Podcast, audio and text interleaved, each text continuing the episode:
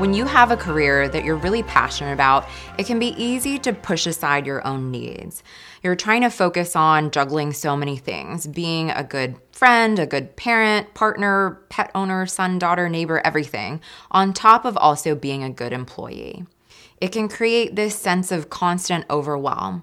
And then you feel so exhausted that your way of coping and disconnecting is maybe just binge watching your favorite TV show for hours. When you find yourself in this space of feeling disconnected from yourself and triggered by a lot of other things, how do you find your way back? In this journey, we sit down with our guest expert to dive into all the ways our thoughts influence how we experience life, for better or worse, in our personal lives and our relationships. We'll dig deep with clinical psychologist, private practice CEO, and TEDx speaker Dr. Kyler Shumway.